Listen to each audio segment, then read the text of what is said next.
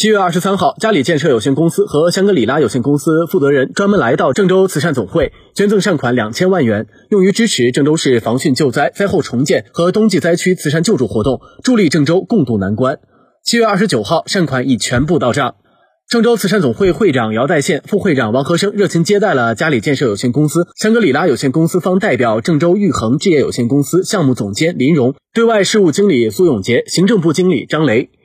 据介绍，嘉里建设作为外资企业，在内地有多个重大在建项目，郑州是其重要投资的目的地之一。企业为郑州经济发展和城市建设做出了贡献，同时积极投身郑州慈善公益事业。